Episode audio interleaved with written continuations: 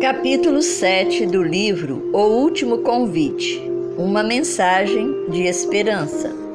Título: Esperança de Justiça.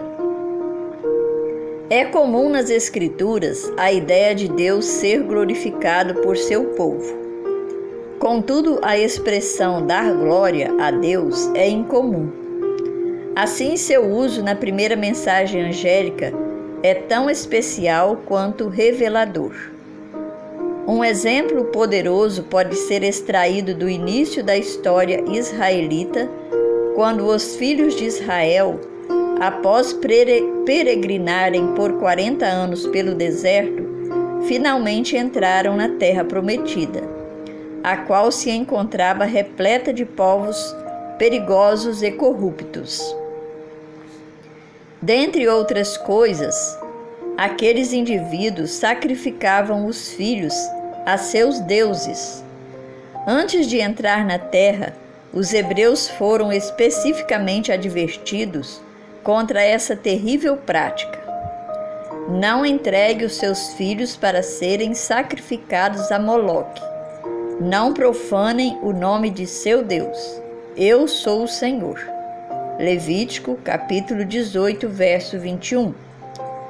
Aqueles cananeus eram povos maus, e ao que tudo indica, tinham rejeitado havia muito tempo os esforços divinos de aproximação a eles. Gênesis capítulo 15, verso 16. Observe também a seguinte ideia: ao cometer essa prática ímpia, os israelitas estariam profanando o nome de Deus. Trata-se do oposto do conceito de fazer o bem, obedecer ao Senhor e deixar sua luz brilhar e glorificar o nome dele. Os filhos de Israel também foram advertidos contra guardar os bens daqueles povos para fins pessoais.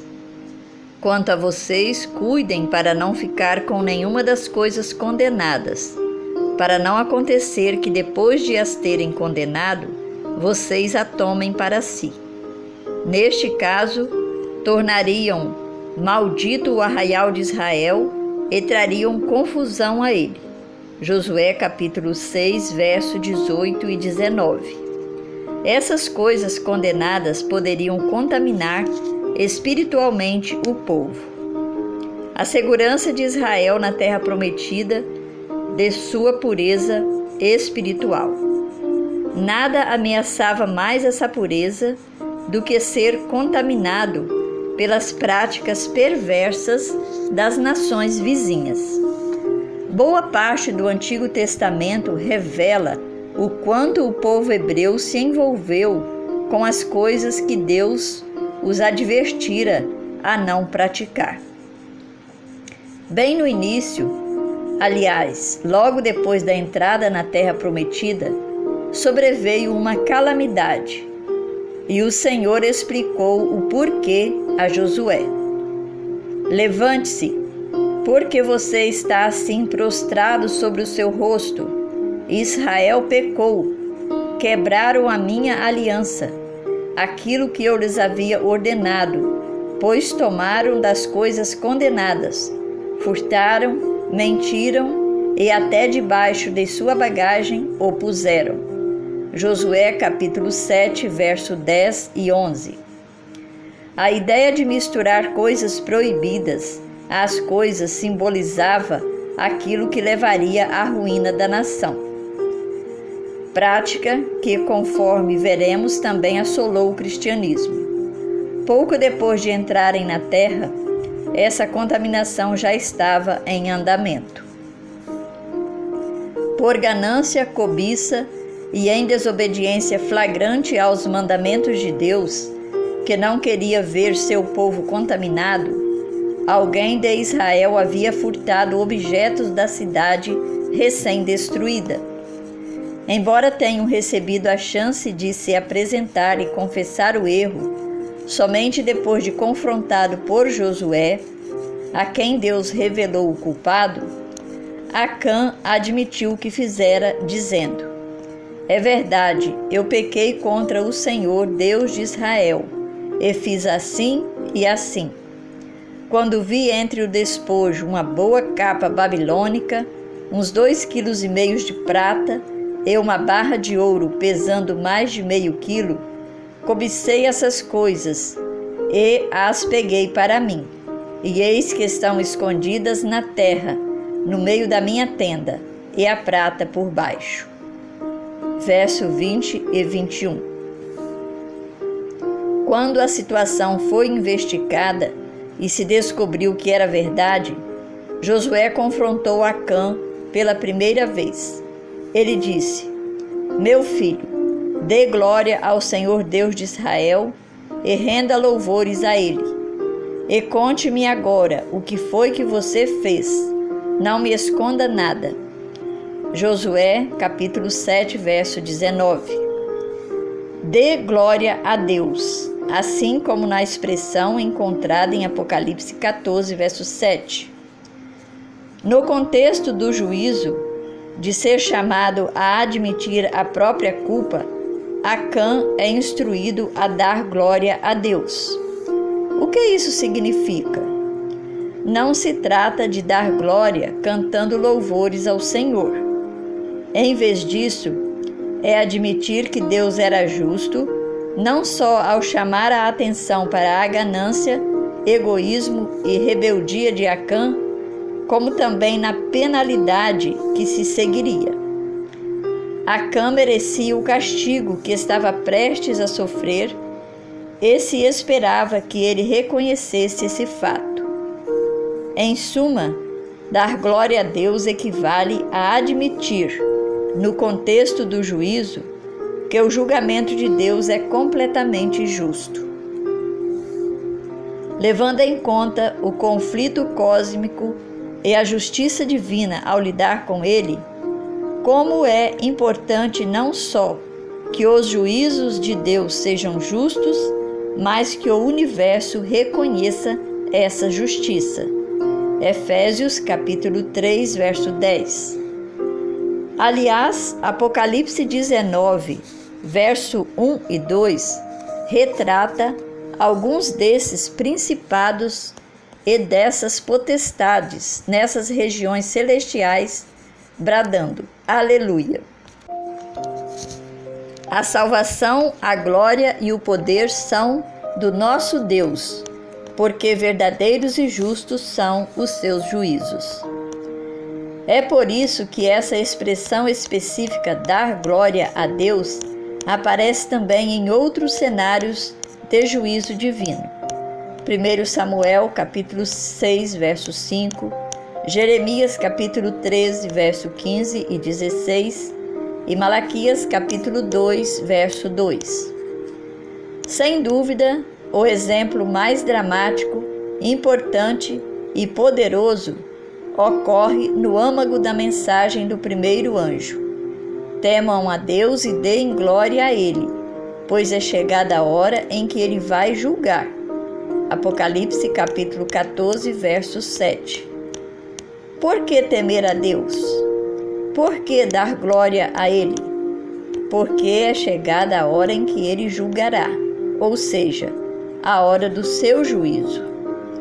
Julgamento, juízo de Deus, o Deus que tudo sabe, tudo vê e conhece cada pensamento, cada ato secreto, inclusive as coisas das quais você já se esqueceu há muito tempo?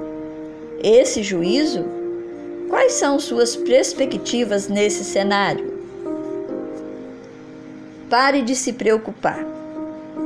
Anos atrás, ateus britânicos lançaram uma campanha naqueles famosos ônibus vermelhos de dois andares que circulam pelas ruas de Londres.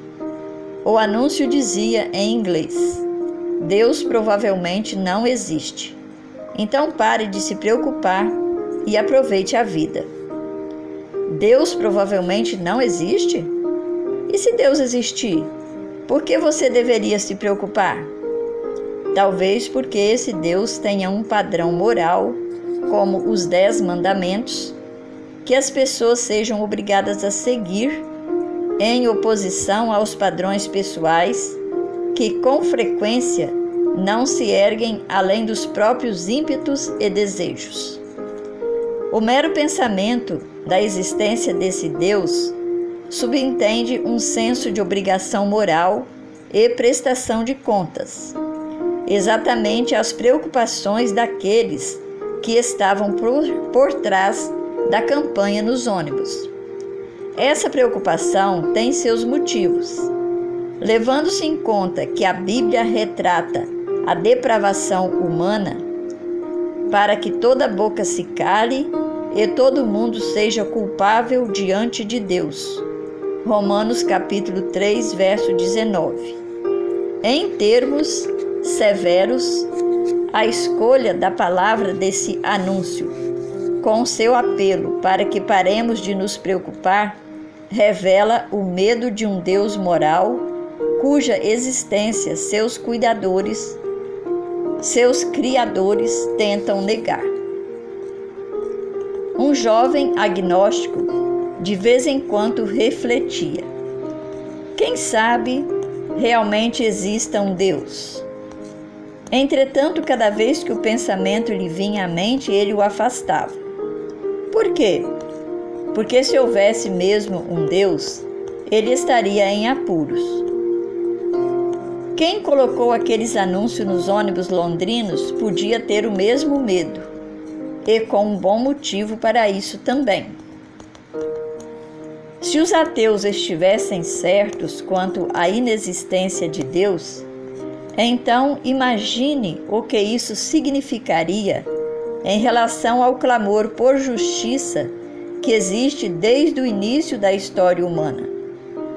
Se Deus provavelmente não existe, então provavelmente não há esperança de justiça de correção de equívocos ou de que inúmeros males serão reconhecidos e punidos. Cada ato de maldade que ficou sem castigo permanecerá assim para sempre. Um pensamento deprimente e desprovido de qualquer esperança. Talvez você tenha ouvido falar do carro americano chamado Pinto nome dado em homenagem a uma raça de cavalos. Foi um modelo popular nos Estados Unidos na década de 1970, uma tentativa de competir com o Fusca da Volkswagen. A empresa incluiu seu icônico executivo. Sabia que o veículo não era seguro e que, se sofresse uma colisão traseira, o tanque de combustível explodiria. Ao fazer uma análise do custo-benefício, a montadora resolveu manter o carro assim mesmo, com os perigos, com os perigosos defeitos de fabricação, pois seria mais barato pagar os processos judiciais por causa das lesões e mortes que, do que consertar o modelo.